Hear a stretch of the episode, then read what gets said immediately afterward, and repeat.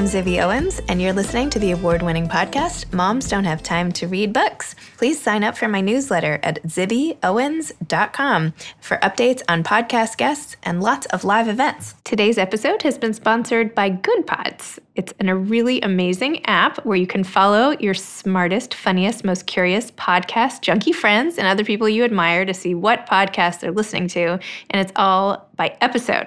So I know I have my own podcast, but even I find myself overwhelmed by how many episodes there are of other podcasts and what I should listen to next. So Goodpods is still in beta, and they're looking for testers who will give them honest feedback. So you can go to Goodpods on the App Store or Google Play and check out which podcast your friends are listening to. And by the way, go on there and show them that you're listening to my podcast. That would really be awesome. So, anyway, Goodpods was founded by a friend I used to work with many moons ago in, I guess, 1999, which really ages me here. But anyway, JJ Ramberg and I used to work together at a big company called Idealab. If anybody heard of that, she was with a site called cooking.com and I was with Idealab. And now she started Good Pods among many other endeavors that she's done. Um, and this she's done with her brother Brad Ramberg, who was also at Idealab with me. So all comes full circle. So, anyway, thank you to JJ and Brad and everybody uh, at Goodpods for sponsoring this episode and for making a new searchable listening tracking thing for podcasts, which is going to be super helpful in helping people find great podcasts, hopefully, like mine. Thank you. I'm thrilled to be here today with Kathleen West, who is the debut author of Minor Dramas and Other Catastrophes. She's a middle and high school teacher and a lifelong Minnesotan, which I don't think I've ever said before. She holds an English degree from Macalester College and a master's degree in literary education from the University of Minnesota. She currently lives in Minneapolis with her husband and two sons. Welcome, Kathleen. Thanks for coming on Moms Don't Have Time to Read Books. Thank you so much for having me. It's great to be here. Congratulations. Minor Dramas and Other Catastrophes is your first novel. So yes, exciting. It is. It's so exciting. I'm really happy about it. Can you please tell listeners what it's about? Absolutely. Well, I wrote this book about that impulse that I have as a mom and that many moms that I know have to step in and take care of the problems in their kids' lives. And the scenario in this book involves a helicopter theater mom who has lost her sense of boundaries a progressive English teacher who comes under fire for her curriculum, and a social media scandal that ensnares them both what inspired you to write this? Did anything like this happen to you? well, I have students. I have been a teacher for 20 years in Minneapolis, all at elite suburban schools and independent schools. So I've thought a lot about parenting in my life. This scenario did not happen to me. However, my our oldest son, who's a 10th grader now, but was a sixth grader when I started writing this book, tried out for a musical called Ellis Island, which is the same musical in the novel. And as he was trying out, I was very excited and wanted him to get a part. And I definitely had to check my Julia Abbott impulses during that process. I thought, oh, I'll just go down and ask the drama teacher like how that read through went or see if he remembered his choreography. And every time I was like, that would be a bad idea. Like that would be crossing a line. So the day that the cast list came out for the sixth grade Ellis Island that my son had tried out for, my teaching neighbor asked me, like, are you going to go down and look at it and see if he was cast? And once again, like we laughed about this and it seemed like it might just be harmless, but we both knew that it would be crossing a line. So then we had a fun time imagining all the moms that would do it would come into the school and push the kids aside and look at the list. And that's what Julia Abbott does at the beginning of the book. And so that was the first scene that kind of came to me. But you were already in the school, like you were already teaching. Yes, I worked school. there. So I feel like that wouldn't be so bad. Maybe not, but I just think like an adult in the space with the kids. Um, like the the results of the middle school play audition should probably be processed by the middle schoolers first. I think. Okay, yeah. you're probably right. I think you know where I'm skewing on yeah, the parenting yeah. uh, spectrum here. I don't want to reveal my helicoptering too much, but so it became the scene of total yes. humiliation because Julia Abbott, while she's like peeking at the at the cast list, accidentally ends up elbowing one of the students, and it's caught on camera and, and social media and goes viral and all the rest of it. Yes. And so she's not as mortified perhaps as she should be, but you know, it becomes a whole right. It becomes a whole thing. And of course her kids are like beside themselves. She thinks it will be just like a minor thing and then the way that it looks on the video is is extreme and it kind of is indicative of the attitude that she has had in her parenting for a while. And so I think her community really latches onto that incident and and blows it up in a way to kind of highlight other ways that she might have overstepped in previous years.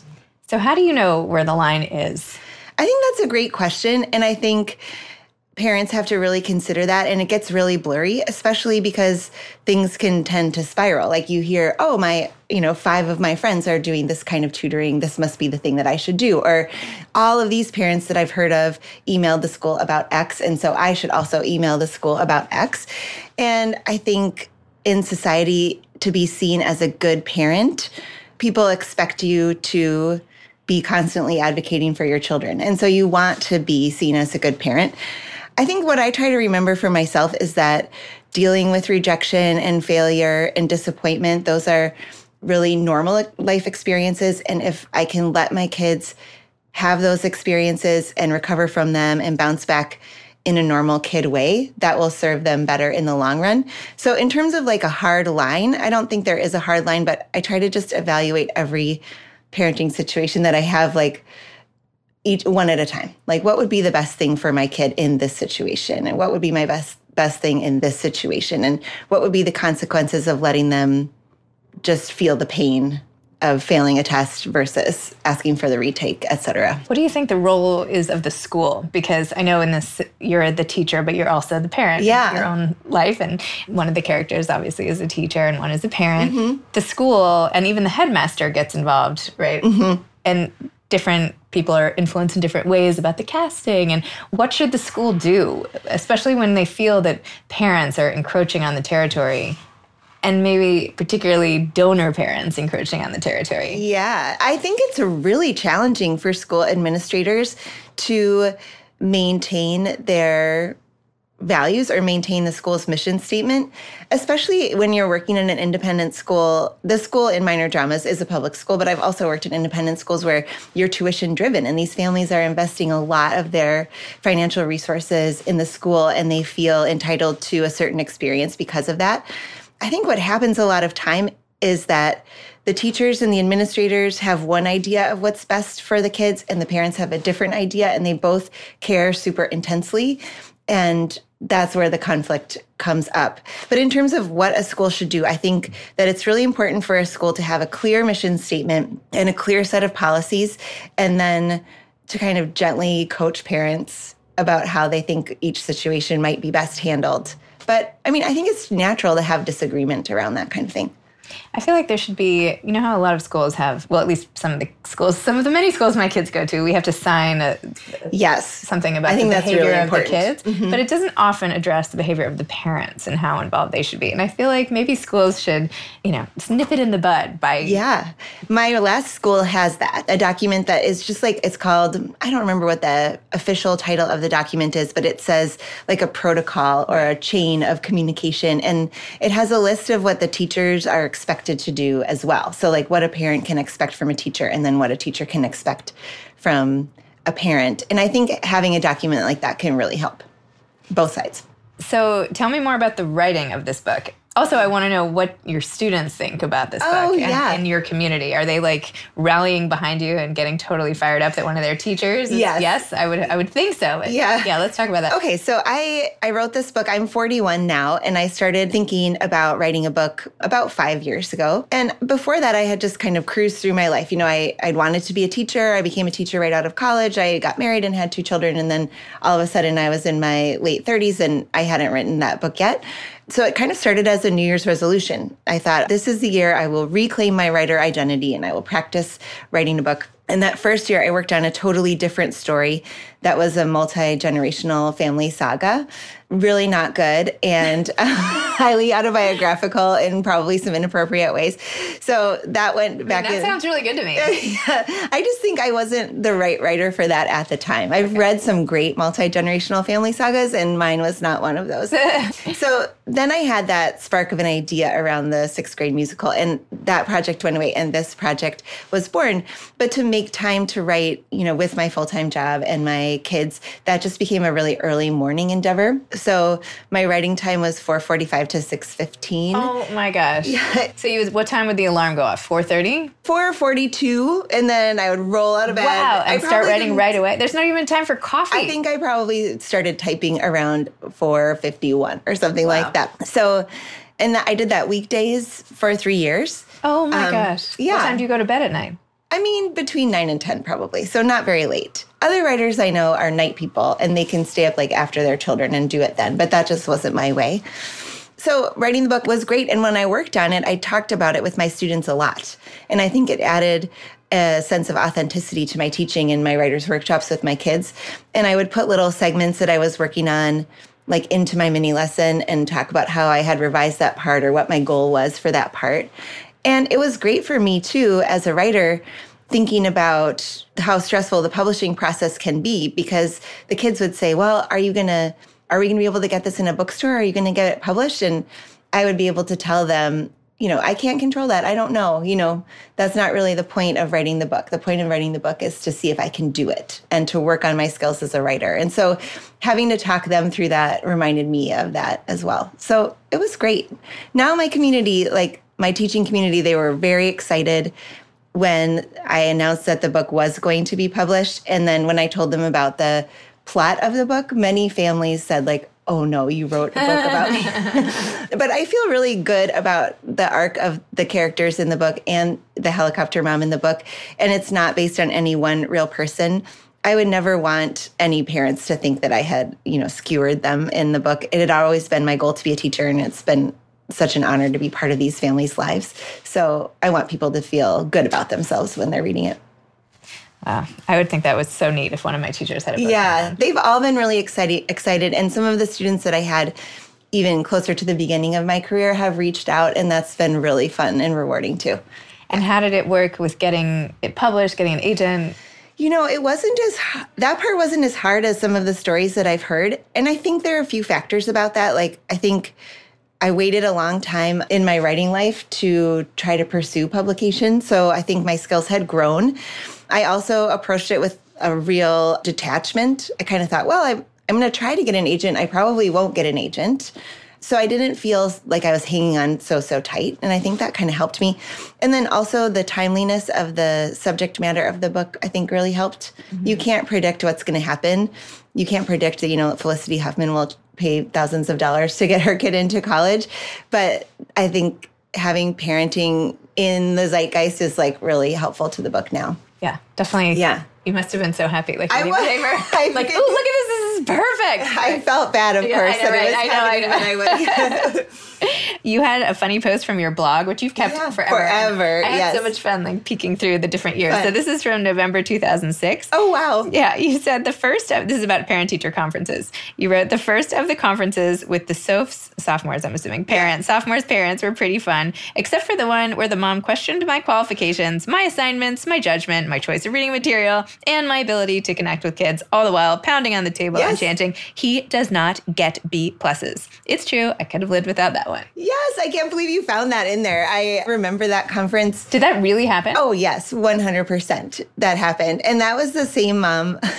I mean, she was very upset. Later that spring, she I had a great year with that kid and he really enjoyed the class. We had a super good relationship. And I think she ended up feeling sort of sheepish about that conference towards the end of the year. And she ended up writing me a note at the end. And so things turned out okay. But things happen like that all the time in teaching. And those are the things you remember. So it's probably one out of 100 conferences that's like that, or maybe five, but not more than five out of 100. But those are the ones like still 15 years later, like I could recount yeah. the entire thing. Wow. Yeah. And then I stood up for your, what you're supposed to do if you are in a conference like that. And for that conference, I was at a high school. So I had a line in front of my table, and you're supposed to do like your two minute conference. It's super short. And if it goes wrong, you're supposed to kind of stand up and say, it's obvious we're going to need more time. Like, let's reschedule. But she came around the back of the table when I said that and kind of was in my space. And after I finished you know, I got her to leave my area. I actually had to tell my line to wait and I had to go to the bathroom, like compose myself and come back. So that one was pretty dramatic. oh my gosh. Yeah. You know, it's so funny because I feel like so many teachers, and maybe I'm just speaking for you, go into teaching for the love of kids and the for love sure. of education, and yet you have so much parent management as part of your job. I think even one of my kids' schools, they have to take a whole day off so the teachers can write the reports to send to the Yes. parents, like for report writing day. Yes, we have that too. I don't even do I care that much about these reports? I mm-hmm. kind of know my kids. Like, Right. give me the like five minute rundown and let's all save that whole day. You know? Yeah. I didn't imagine that parent management would be part of my job. Like I I decided to be a teacher when I was 11 years old. It was really what I wanted to do. I even saved like all the handouts from my English teachers like going through high school in a little filing cabinet labeled Wow. by book title. I didn't use that stuff obviously when I got into the field, but it didn't occur to me at all that parents would be a major part of my job until I actually started in the classroom. And I mean, like I said before, I think I can understand it, especially after my own kids were born. Then I had this kind of empathy infusion of what was really going on when they were calling me and this overwhelming love and fear for my children. So I do get it, but it's not my favorite part. And you're also a huge reader. So you have a Yes. huge Goodreads following. You Yes. are always coming up with your favorite books and lists and things like that. Yeah, So I tell enjoy me that. about your love of reading and what types of books you like the most. Oh, that's a great question. Well, I was a super voracious reader as a kid. And then in those busy years of having my job and my kids and blah, blah, blah, I kind of lost that reader identity. And the year before I had my New Year's resolution to reclaim my writer identity, I had my 52 books a year New Year's resolution, which I've continued on through the years. You need to like send me your New Year's resolutions because Well, they're that one is inspiring always such the great same. things. Yeah, I. I mean, like next January, just send me an email about whatever yours is what I'm going to do. Okay. So I, you know, when I was teaching this year, I'm not teaching for the first time in a long time, but I read a lot of middle grade and young adult books because of my job. So that's a really favorite category of mine. I read a lot of so called women's fiction, like my own book. You know, I read pretty widely. I try to make sure that I have a balance of nonfiction and fiction. I try to read literary fiction and thrillers and mysteries. I like that there's not too many genres that I don't that I'm not interested in. I I would say that I don't read a lot of historical fiction. I'm not a huge reader of that genre, but I will if there's a book that everybody is talking about then usually I want to be a part of it. so I'll read it. And when do you find the time to read? I read every night before bed and it does really motivate me now. I'm revealing a little bit of my personality, like the New Year's resolution. Like if I say I'm going to do it, then I will do it. So I'm behind right now. Like I'm a book behind on my book a week. So I know that in the back of my head. And so that might make me change my plans a little bit. Like I might turn off The Bachelor or something before the rose ceremony and catch up the next day so that I have time to read a few more pages before bed. But I just put it into little spaces if I'm waiting for my kids at their sports practices or whatever. Yeah. That's like, I do audiobooks too. That really helps. And those count for me in my total. of course they can. Yes, I love them. So I mean, they're the same books oftentimes, yeah. or, or new great books. Yeah. That's great. So, when you were writing, is it always like in the same? Do you have like a ritual? It sounds like you're very programmed. So Yeah. During these morning periods, desk, kitchen table. No, couch. Uh, There's a couch. I my kitchen and I have like a family room that's attached to the kitchen. So that was be where I sat and I had this I have a little blanket that's made out of sleeping bag material. This is a lot of detail about I like that. it. and I just kind of roll out of bed in my pajamas and usually put on a sweatshirt, sit on in the same place on that couch with my blanket. And when I first started, I had a 400 word quota. Like I had to get that done within that time. And if I didn't, then I would have to find another time to get like the four up to 400. So during recess or something at school or you know, whatever, a spare moment. I needed to get it in. And then once I'd practiced for a while, 400 became pretty easy to accomplish. So then I would up it to 600 or whatever as I went. But it is kind of a relief now. This year I'm writing full time. So it's a relief not to have to do that or have that kind of like very strict mentality, like word count and minutes and all of that. I can I have a little more flexibility, which is really nice. And what are you working on now? Well, I just turned in a draft of my next book and I'm pretty excited about it. The I think I've been telling people the big difference is about the kids. I love writing about kids and teenagers. And in minor dramas, I have two teenagers that are point of view characters, and they are really perfect. They do everything right. They have their own values, you know, fully formed personalities, great people. It's their parents that are making all the mistakes and their teachers that are making the mistakes. And in my second book, I really started to think about what happens when the kids make mistakes and how those mistakes impact parents' reputations. That's something I've been thinking about a lot like if you get your kid's report card and it's all A's or something, you feel like you've earned some Mother of the Year points, like, oh, I must have done a great job this semester. Or if your kid's hockey team wins their game, then people tell you congratulations. And I wish as a mom and as a teacher that we could separate ourselves a little bit more from our kids' identities and our kids' failures and accomplishments. So in the second book, I have kids making big mistakes and parents thinking about how that impacts their relationships and their reputations. Interesting. Yeah. Do you have any advice for aspiring authors? Yes, I think that you should just do it. Like if people tell me, "Oh, I think I'd like to write a book," my advice is just just start it. just start it and just keep writing it even if it's terrible. That's my thing. Like it, I still do have like a word count in mind for the day. I don't have to do it within a really short period of time anymore, but if I just give myself permission to write something terrible, then I can usually get through it. And it's so much easier to fix something terrible than it is to start fresh. So just write down the bad stuff. Do you have a clue of what your next New Year's resolution is going to be? Uh, you know, I'm trying to think. I'll still have my 52 books. Uh, that one has been an every year. This year, instead of setting a specific goal for 2020, my goal like with the book coming out and with so many things I can't control with the book coming mm-hmm. out. Yep. Like I I just can't tell you, you know, I can't set a goal of X number of people to buy the book, for instance. I can't make that happen. So I told myself my resolution this year was to take one thing at a time. It's kind of an anti-resolutioner and it's not really like me, but that's what I'm doing. But you need it. I need it. Yeah. Yeah. yeah. that's great. Yeah. Well, thank you so much for coming. Thank you for having me. This uh, is so fun to chat with you about this. Yeah. Congratulations thanks. again. Thank you. You've been listening to Moms Don't Have Time to Read Books with Zibby Owens. Please make sure to sign up for my newsletter at zibbyowens.com to get more updates about episodes like these and also lots of live events. Thanks again to Good Pods for sponsoring this episode of Moms Don't Have Time to Read Books. You can follow me on Instagram at Moms Don't Have Time to Read Books. Thanks so much to Steve and Ryan at Texture Sound for the sound editing. And thank you to Morning Moon Productions for providing this fantastic intro and outro music. Thanks for listening. You could always email me at zibby at zibbyowens.com.